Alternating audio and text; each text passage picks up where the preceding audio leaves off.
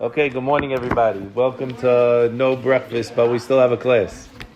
So, so uh, yesterday a question came up: why we read Yonah, and why it's such an important thing that people bid so much money of who's going to get Yonah, and people want to, you know, they have to have Maftir Yonah, the most important uh, part of of Yom Kippur. It seems to many people.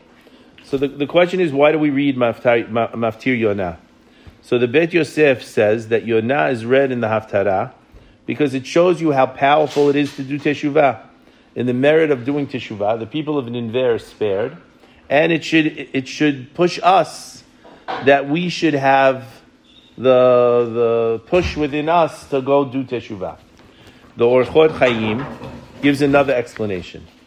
He says, because it tells you that you can't run away from God no matter what you're going to do, don't think you're going to be able to run away from God because you're going to be judged for your deeds no matter what. So you might as well live up to it and do it. So the Sifat Emet tells us that we should realize that the world was created. That the, we see in the in uh, in the Mishnah, the world was created with ten ma'amarot, asara ma'amarot, ten uh, ten utterances the Emet explains that just as Hashem created the world with ten utterances, we have to perpetuate the process by means of ten utterances in our task to renew creation on a daily basis. So the question is, what was the first utterance? Because we only can identify nine of them, and which were all of them? So we could assume that the first one is Bereshit bara Elokim et hashamayim There's no amar, there's no saying there. But there had to be something with Bereshit bara Elokim et hashamayim v'ta'aretz. Mm-hmm. We also see there, it says, V'ha'aretz hayta tov abo v'choshech al pnei tehom v'ruach Elohim merachefet al pnei hamayim. So you have the spirit of Hashem, or the wind of Hashem, is running along the water. The last of, of them is, according to some opinions, Naaseh Adam betzalmenu kidmutenu. We're going to make man in our image. In our image. Who's Hashem talking to? Eh, Rashi tells us, talking to the angels. Hashem is going to speak to the angels, shows you you should consult with the people who are working for you before you make a decision. We have another, another opinion based on the Arizal that he writes in Likutei Torah. He says there, Vayomer Elokim Nase Adam. Who is he talking to? Based on the Zohar Kadosh in Pashat Pinchas, he says that Hashem created everything at this point, save man. Everything else was created. So what is Hashem doing? He's saying to all of his creations, join together, all of you. This is what it says in the in the Zohar Chadash. Join together, all of you, each one of you giving it a part of you, huh. and I'm going to join you into man.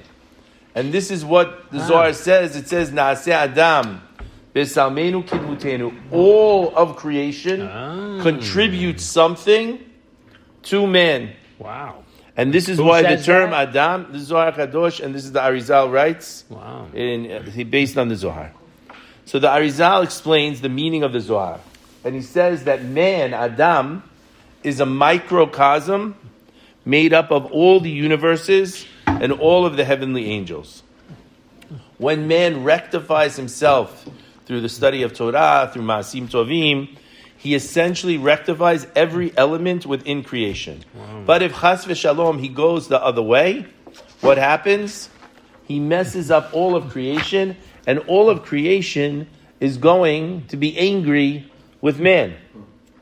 Only concerning the creation of man is the, the plural form employed. This is the idea behind Naseh Adam. Huh. So now, if we go from there, we're going to look at at uh, at what happens with uh, with Yonah. So what happens with Yonah? We see that Yonah wants to run away from the word of Hashem. He thinks that the word of Hashem comes. We have nevuah in Eretz Israel. Maybe when I escape the borders of Eretz Israel, the Nebuah won't come, which is something that's, that's actually related to reality. The Nebuah is within Eretz Israel should be. So he's going to run away. What does that mean? He's going to run away. He's going to run away. He goes on a boat, and all of a sudden, what happens on the boat? The ruach Elokim merachefet al The wind of Hashem is moving the boat back and forth on the water. Now what happens is the the sailors in the boat, all each of them turn to their God to pray. Says the Midrash, the sailors represented the 70 nations. Every one of the 70 nations was represented on that boat. And they turned to their 70 different gods or whatever they're going to call them. And now what happens is they go all praying, and where did Yonah go? He went downstairs in the basement. And he went to go to sleep in the bottom of the boat. And they come to him and they say what we say when we begin Selichot every single day. What's the line we say when we begin Selichot? Ben Adam. So a person get up from your from your slumber. Who's Ben Adam? Yonah is Ben Adam. This is written about Yonah. Yonah, get up. Everyone else is praying. What are you doing and you're sleeping? What are you doing and you're sleeping? Now we see what happens when when when Yonah when when Yonah is is running away from Hashem. He represents all of creation. He's Ben Adam. He's Adam. Adam is Bnei Israel. He's Adam. And what happens? All the parts of creation came to create Adam, meaning the mineral, the vegetable, the animal, and the speaking. Every part comes because because everything comes together within Adam. So now Hashem, now what happens? It says a strange thing. The boat, the boat was going to break, but it doesn't. It says it in a way that the boat itself wanted to break. It's not like that the wind or the water was going to break the boat. The way of the language is the boat wanted to break. What do you mean the boat wanted to break? So what we're saying is that the boat itself, the wood itself of the boat, the pieces of the boat, wanted to come apart because they couldn't tolerate that this was going on. We also see that Hashem, not only did he enlist the wind and the sea and the ship to persuade Yonah to return to his proper path, but he also enlisted the people of the 70 nations of the world because we see in the, in the story the sailors became frightened, they cried out, each to their own God. The ship's captain, he got up, he said, How could you sleep? Get up, call to your God. Perhaps your God's going to come, we're not going to perish. Chazal elaborated on this in the Midrash Tanchuma. Rabbi Hanina said, All 70 nations were represented on the ship. Each one had his own God. They agreed that the God that would answer them and save them from the calamity must be the true God. Each one stood up and called to his God, but to no avail. Yonah, in a state of unrest, what did he do? He went to sleep. The captain went to him and protested. He said, What are you doing? And they asked who he is, and Yonah said he's a Hebrew. And they said, Ah, we know that God, he did miracles at Yamsuf. Maybe he'll do a miracle for us. And we see there that Hashem enlisted the domem, the inanimate elements, the medaber, the human elements, and now we see also that Hashem is enlisting the animal life. What happens? Hashem sends a large fish, and it says, interesting enough, it says Dag Gadol. Dag Gadol is masculine.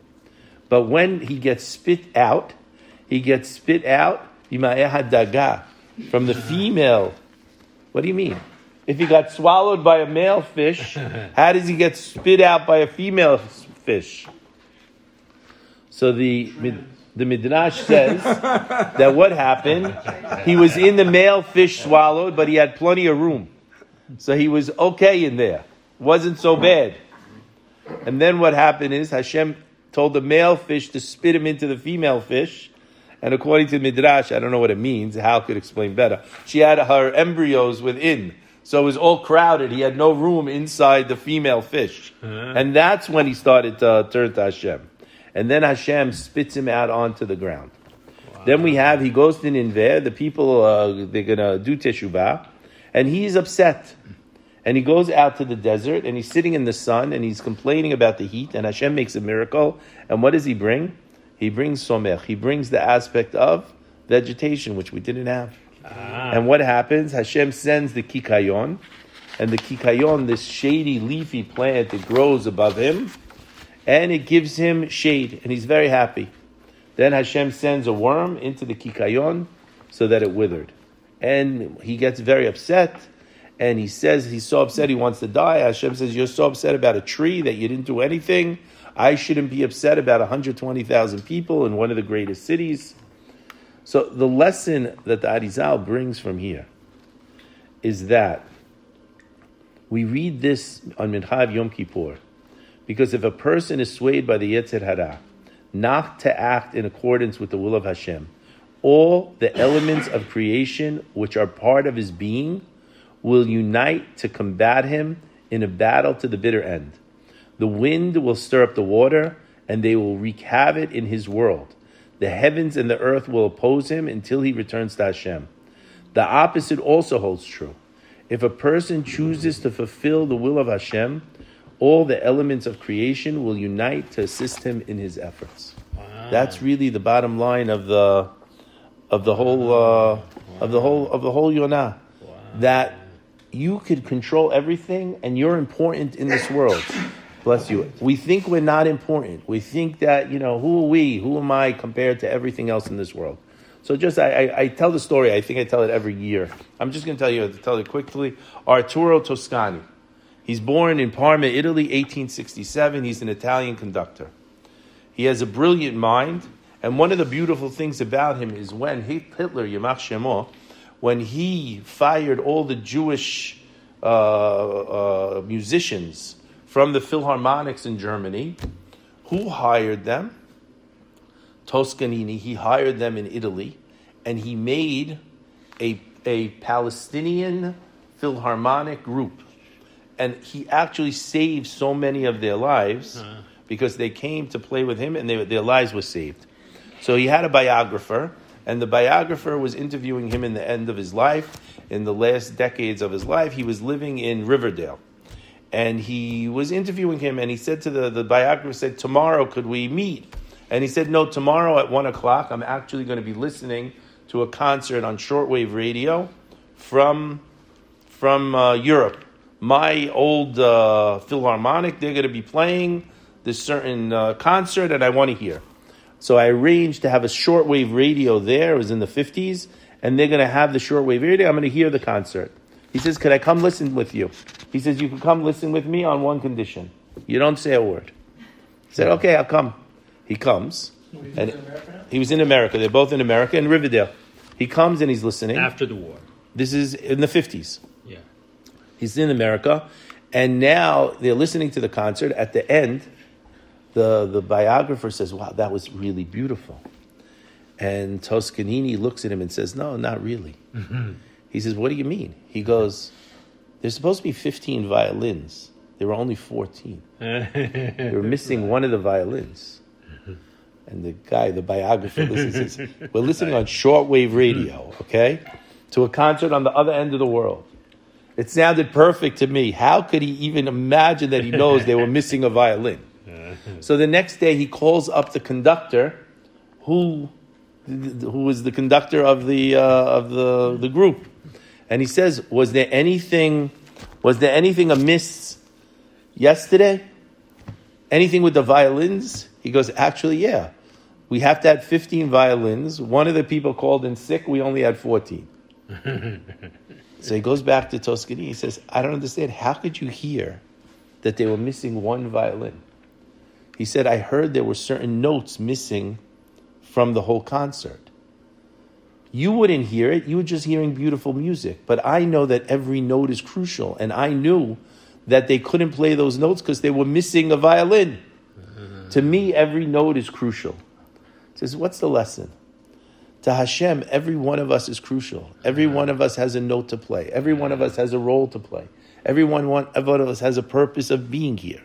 So we have to realize that we're needed, we're here, we have a purpose, we have something to do. Not only that, we have to go to the next step and realize that if we do what we're supposed to do, all of creation cooperates us with us and helps us to succeed.